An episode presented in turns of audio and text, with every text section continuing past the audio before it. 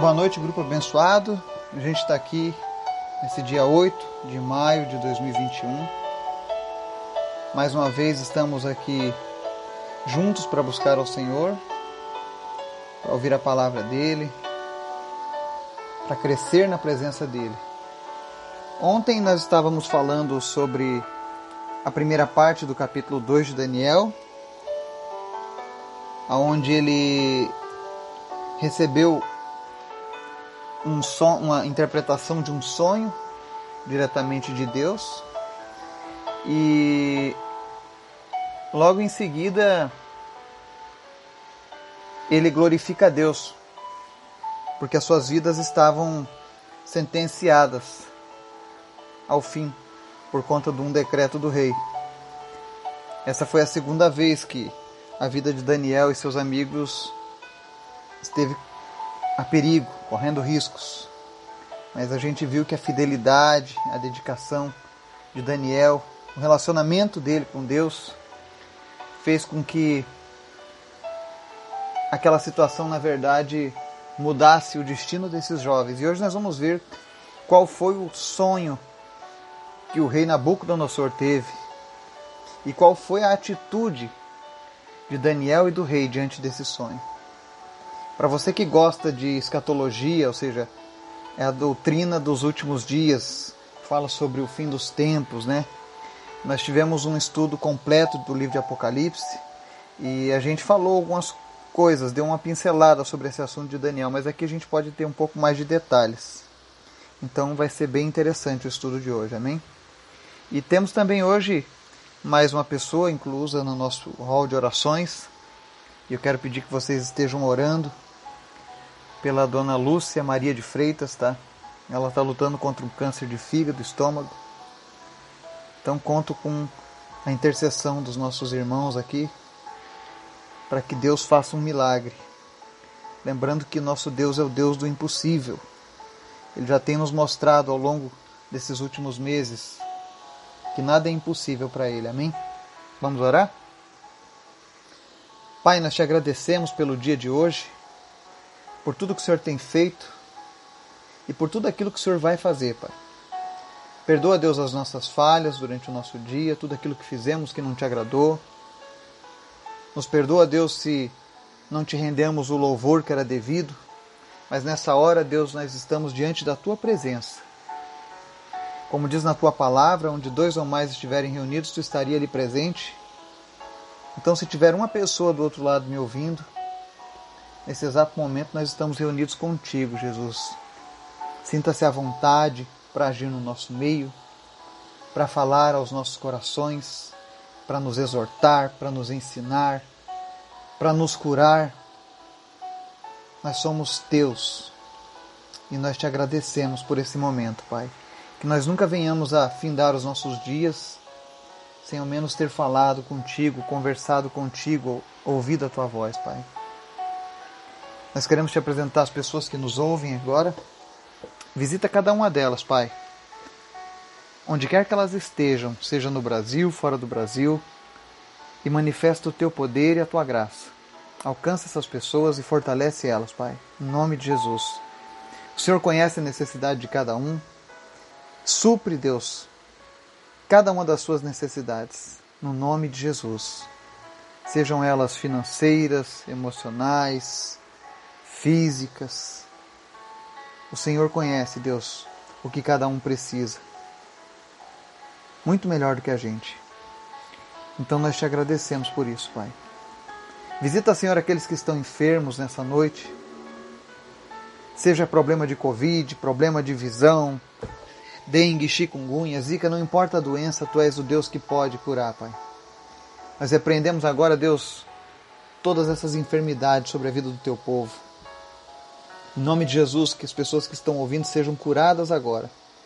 Que venha uma onda de cura, Deus, invadindo cada casa, cada lugar onde as pessoas estão ouvindo a tua mensagem.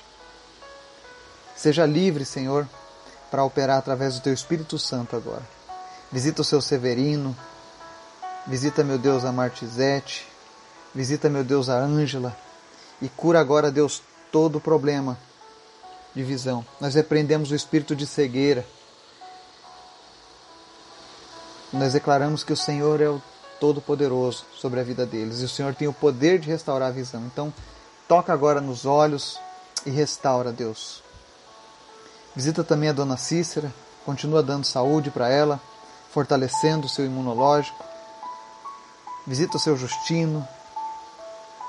Visita, meu Deus, a Cassiane e o seu bebê. Nós pedimos em nome de Jesus que a Cassiane, Senhor, possa amanhã segurar o seu bebê, possa estar junto do seu bebê. Então nós pedimos, faz um milagre nessa noite, Jesus. Tira ela da intubação, cura ela, Jesus. Fortalece agora, Deus, os seus pulmões, o sistema respiratório. Nós repreendemos agora toda enfermidade que tenha cometido, Deus, a vida da Cassiane. E nós te pedimos em nome de Jesus que ela possa passar o primeiro dia das mães dela com, o seu filho. Em nome de Jesus, Pai. Faz o teu milagre, Jesus. Faz aquilo que o homem não pode fazer, Pai. Mas visita Cassiane nessa noite. Que ela amanhã amanheça curada, Jesus. Livre de todos os sintomas da Covid. Em nome de Jesus, nós damos ordem agora para que o sistema dela respiratório seja agora totalmente restaurado Todas as sequelas da Covid cessem agora em nome de Jesus na vida da Cassiane. Também te apresentamos, Senhor, a vida do Miguel. Visita ele lá em Santa Catarina, Jesus. E em nome de Jesus, apressa a cada dia, Deus, a recuperação da saúde dele. Que ele cresça saudável, sendo uma bênção para os seus pais, sendo uma bênção, Deus, para a cidade onde ele está que todos os seus projetos prosperem na vida do Miguel, Pai. Que em nome de Jesus ele possa testificar, ó Deus, de muitos outros milagres ao longo da vida dele, em nome de Jesus. Desde já nós te agradecemos pelo livramento que o Senhor deu para essa família, Pai. Te apresento aqueles que lutam contra o câncer, em especial nessa noite, a dona Lúcia Maria de Freitas. Visita agora, Deus, a tua filha, em nome de Jesus, nós te convidamos, Espírito Santo de Deus, visita toda a ala onde ela está alojada agora nesse hospital e vai tocando em cada vida ali naquele lugar e vai curando pessoas, Pai. Senhor, em nome de Jesus, nós queremos trazer pela fé um grande milagre nessa noite, Deus. Que não apenas a dona Lúcia seja curada, mas todas as pessoas que estão na ala daquele hospital todas as pessoas que nós citarmos o nome aqui nessa noite sejam tocadas pelo poder que há no nome de Jesus. Tira agora, Jesus, todo o câncer, toda enfermidade, todo espírito de câncer, nós repreendemos agora no nome de Jesus. Em nome de Jesus, estômago seja restaurado, fígado seja restaurado, para a honra e glória do Senhor Jesus. Nós repreendemos agora todo o avanço do câncer sobre a vida dessas pessoas. Nós cancelamos, ó Deus, a metástase. Tumores desapareçam, caroços sequem no nome de Jesus. Teu é o poder, Jesus. Tua é a glória. Visita agora o Renan, o José, o Alexandre, a Ana Paula. E vai tirando, meu Deus, todo o câncer da vida deles. Vai curando, Jesus. Visita, Senhor, a Sandra, a Tiffany, a Maria Madalena, o seu Valdomiro Gonçalves, a Ana Maria. E em nome de Jesus, que todos eles possam testemunhar, Senhor, a operação do teu milagre na vida deles. Tira agora toda a dor, Pai todo efeito colateral proveniente das quimioterapias, radioterapias. Em nome de Jesus, aqueles que perderam o cabelo, cabelo cresça novamente. Saúde seja restabelecida. Faz o teu milagre, Jesus. Te apresentamos a vida da Miriam, da Mariana, do seu Lauro, da Marli, do Laurindo, Gabriel. Visita cada um deles, ó Deus opera o teu milagre. Eu sei que está chegando o dia da cirurgia do seu Laurindo. E nós pedimos agora em nome de Jesus, Deus, providencia o que falta para que essa cirurgia não falhe. E em nome de Jesus, nós repreendemos desde já todo e qualquer imprevisto nessa cirurgia. Nós colocamos agora, Deus, os médicos debaixo do teu cuidado, Pai, da tua direção. Visita os médicos que vão atender ele e derrama uma porção do teu espírito sobre eles, Pai. Que eles possam fazer algo inimaginável pela medicina. Que o Senhor possa, meu Deus, potencializar o conhecimento e a abrangência do, desses médicos durante esse tratamento em nome de Jesus. Se é da tua vontade, Deus, usar esses médicos, faz um milagre através da vida deles. Desde já eu te apresento todos os médicos do nosso país, todos aqueles que estão envolvidos na área de saúde, nessa pandemia. Toma conta de cada um deles. Toma conta das nossas famílias, toma conta da nossa nação, Pai. É o que nós te pedimos em nome de Jesus e fala conosco, Deus, através da tua palavra. Amém? Então hoje nós vamos dar continuidade aqui ao Daniel capítulo 2. Nós vamos ler do versículo 24 até o versículo 49, vai ser um pouco extenso. Mas vamos tentar fazer tudo hoje. Amém? Então começando. Então Daniel foi falar com Arioque quem o rei tinha designado para executar os sábios da Babilônia, e lhe disse: Não execute os sábios. Leve-me ao rei, e eu interpretarei para ele o sonho que teve. Imediatamente Arioque levou Daniel ao rei e disse: Encontrei um homem entre os exilados de Judá, que pode dizer ao rei o significado do sonho. O rei perguntou a Daniel: também chamado Beltesazar. Você é capaz de contar-me o que vi no meu sonho e interpretá-lo? Daniel respondeu: Nenhum sábio, encantador, mago ou adivinho é capaz de revelar ao rei o mistério sobre o qual ele perguntou. Mas existe um Deus nos céus que revela os mistérios. Ele mostrou ao rei Nabucodonosor o que acontecerá nos últimos dias. O sonho e as visões que passaram por tua mente quando estavas deitado foram os seguintes. Amém? Vou dar uma pausa aqui para que a gente possa se situar na história. O rei havia ameaçado matar os sábios de todo o reino, porque não havia um homem sequer que pudesse dizer, em primeiro lugar, o que o rei havia sonhado. Veja lá interpretar. Então Daniel intervém, pede para que se dê alguns, um tempo para que ele possa consultar a Deus, e quando ele consulta a Deus, Deus revela para ele o sonho do, do rei. Então ele chega diante do chefe da guarda do rei e diz: Olha, diga ao rei que eu sei o sonho dele. E quando o rei indaga a Daniel se ele era capaz, Daniel disse que nenhum sábio, encantador, mago adivinho poderia revelar aquele mistério. Ou seja, a palavra de Deus nos mostra que apenas Deus tem esse poder, porque Daniel diz assim: ó, existe um Deus nos céus que revela os mistérios. E o interessante é que Deus revela esses mistérios para um ímpio, para Nabucodonosor. Isso é o que é interessante. Se você busca compreender os mistérios Se volte para Deus. Ele é quem capacita o homem. É Ele quem concede sabedoria. E é Ele quem revela os mistérios. É por isso que a Bíblia diz que muitas coisas estão sendo reveladas para nós. Jesus veio para nos revelar muitos mistérios acerca do céu, acerca do seu reino. E quanto mais a gente conhece acerca do reino de Deus, mais a gente fica maravilhado com tudo aquilo que Deus tem oferecido para nós, com o seu amor e a sua misericórdia. E o interessante é que Daniel sempre deixa bem claro que tudo que está acontecendo ali não é por conta dele, mas por uma vontade própria de Deus, que o poder é todo de Deus. E aí Daniel, no versículo 29, começa a relatar a visão do rei. Aí ele diz: Quando estavas deitado, ó rei, tua mente se voltou para as coisas futuras, e aquele que revela os mistérios te mostrou o que vai acontecer.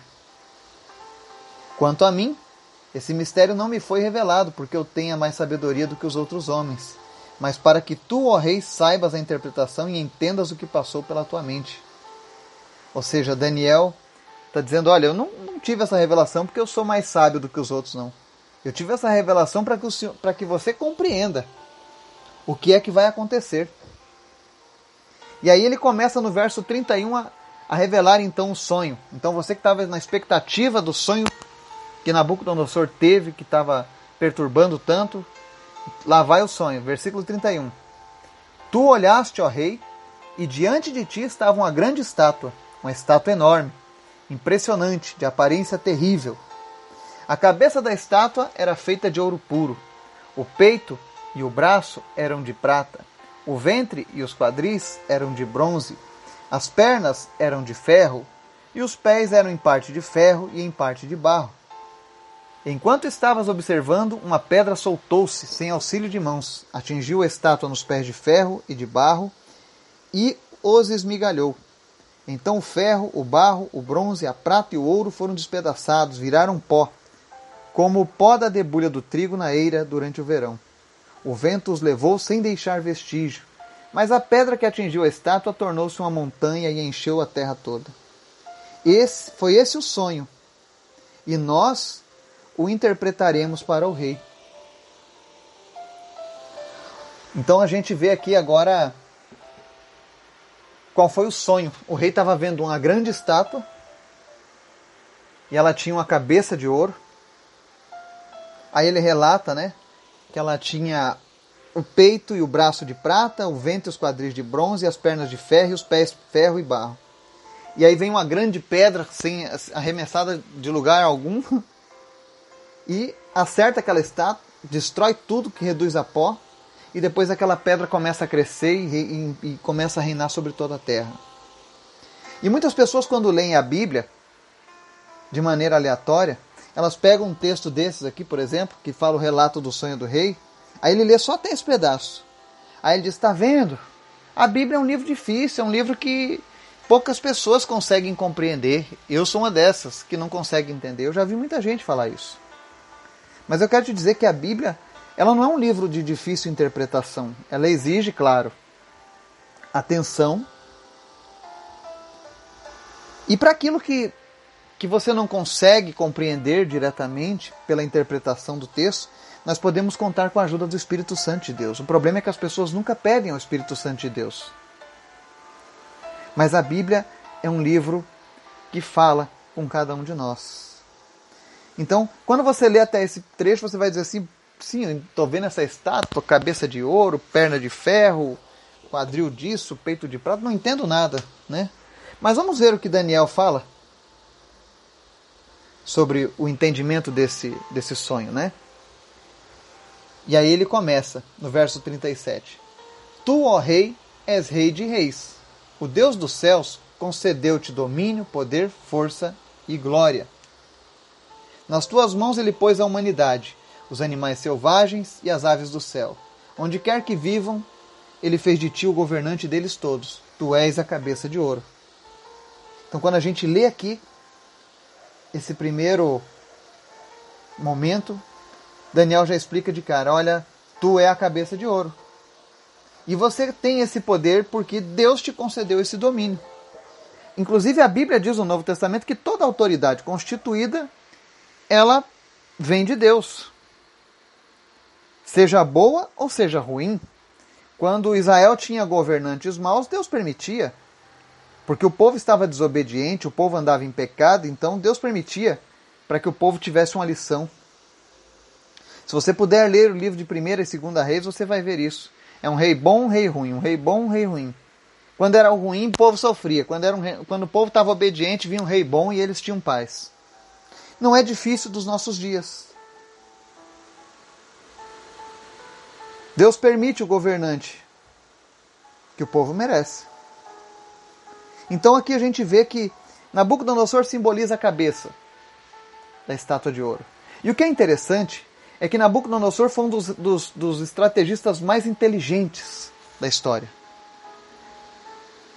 Para ele tomar a cidade de Nínive, por exemplo, Nínive era protegida por grandes muralhas intransponíveis. A única, for, a única coisa que cruzava Nínive era um rio. E Nabucodonosor era um homem tão inteligente que ele mandou represar o rio quilômetros acima da cidade. Por vários dias. Primeiro a cidade passou sede. Depois ela passou fome, porque ninguém podia entrar nem sair com o cerco de Nabucodonosor.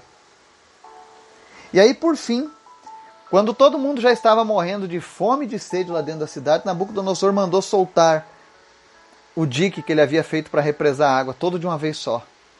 Resultado, a água desceu, aquela tromba d'água veio tão forte que ela derrubou as muralhas e saiu destruindo tudo na cidade. O que tinha sobrado de exército que ainda tinha dentro da cidade morreu afogado ou foi ferido. Então ele invadiu a cidade sem fazer nenhum esforço, a cidade mais, for mais fortificada da época. Então Nabucodonosor era um rei inteligente, por isso que ele simboliza a cabeça. Tá? E a Bíblia deixa bem claro, ele é a cabeça de ouro. Primeiro rei, Nabucodonosor. Aí ele segue, depois de ti surgirá um outro reino, inferior ao teu. Em seguida, um terceiro reino, de bronze, que governará toda a terra. E finalmente haverá um quarto reino, forte como o ferro, pois o ferro quebra e destrói tudo, e assim como o ferro despedaça tudo, também ele destruirá e quebrará todos os outros. Vamos explicar um pouco agora esse segundo reino que vai vir, que é justamente o que ele está falando lá, quer ver? O peito e o braço de prata. O próximo reino que vem na história, que deixa sua marca no, no mundo, na humanidade, é o Império Medo-Persa. E é por isso que eles eram os braços, porque foi a junção de dois impérios na conquista. Os medos e os persas. Por isso que eles simbolizam o peito e o braço de prata. O terceiro império, o ventre e os quadris eram de bronze. Tá? Eles simbolizam os macedônios, os gregos, o império de Alexandre o Grande. E você pode lembrar que os gregos são conhecidos pela sua paixão pela beleza dos seus corpos, né? Por isso o abdômen de bronze, tá? E por fim, ele fala do próximo império que vem depois dos gregos, os macedônios, né? Que seria o Império Romano. Por isso que ele é com pernas de ferro, pisou sobre todos os outros. E a história nos relata que o Império Romano foi o império que mais marchou por toda a terra. Por isso que simboliza as pernas. Então, assim, quando você lê a Bíblia, nos dias de hoje, nós conseguimos ter um, uma, um entendimento ainda maior sobre o poder e a glória de Deus. Porque Deus revelou isso muito antes de acontecer.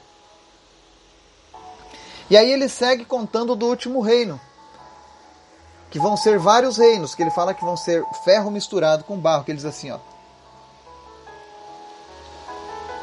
Como viste, os pés e os dedos eram em parte barro e em parte ferro. Isso quer dizer que esse será um reino dividido, mas ainda assim terá um pouco de força do ferro. Embora tenhas visto ferro misturado com barro. Assim como os dedos eram em parte de ferro e em parte de barro, também este reino será em parte forte e em parte frágil. E como viste, o ferro estava misturado com o barro. Isso significa que se farão alianças políticas por meio de casamentos, mas a união decorrente dessas alianças não se firmará, assim como o ferro não se mistura com o barro. Então ele está falando dos reinos que vieram depois de Roma. Você pode ver que já surgiram vários impérios menores e caíram. Hoje o mundo vive com alianças ideológicas, que são essa mistura de ferro e barro.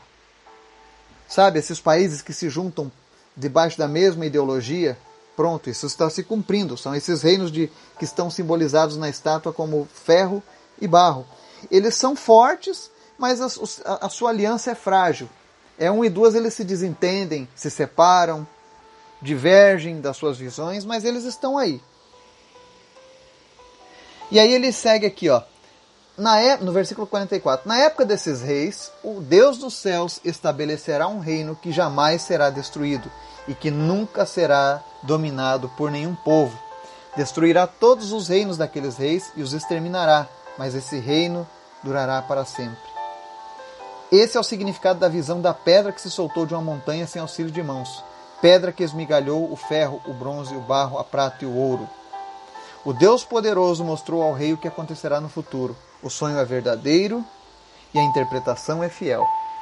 Então aqui você vê agora o final da profecia. E se você estudou o livro de Apocalipse conosco, você viu sobre esses reinos que, estavam se, que estão se levantando para preparar a vinda do anticristo e posteriormente a, a segunda vinda de Cristo. Essa pedra que é lançada, da, que caiu da montanha, na verdade, simbolizada por Jesus. Quando Jesus vier na sua segunda vinda, aí não haverá mais graça, não haverá mais misericórdia, não haverá mais perdão. Ele vai vir agora para julgar o mundo, para subjugar o mundo debaixo de seus pés. Ele vai vir em favor do seu povo, para o remanescente fiel que permaneceu na terra. E aí a Bíblia diz que aquela pedra vai dominar por todo o planeta, e é isso que Jesus vai fazer.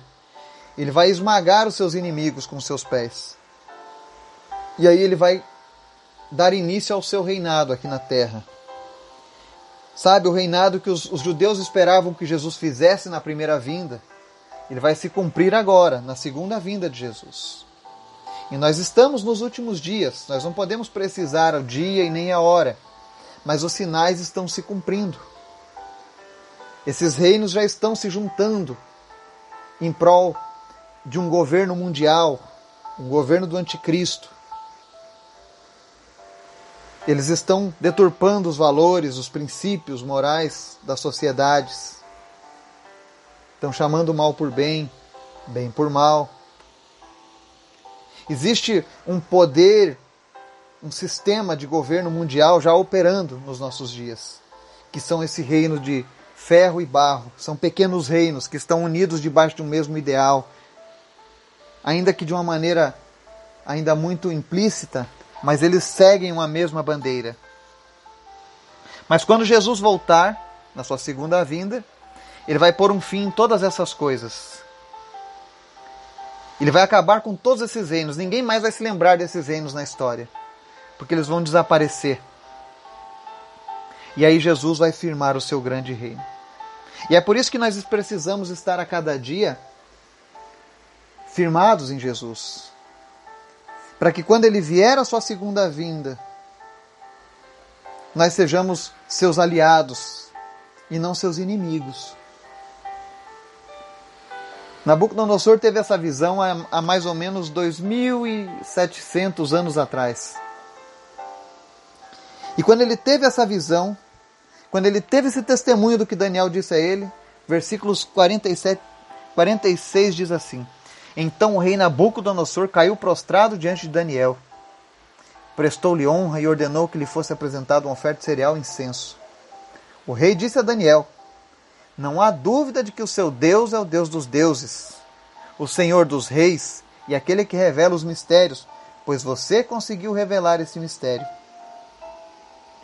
Assim o rei pôs Daniel no alto cargo e o cobriu de presentes. Ele o designou governante de toda a província da Babilônia e o encarregou de todos os sábios da província.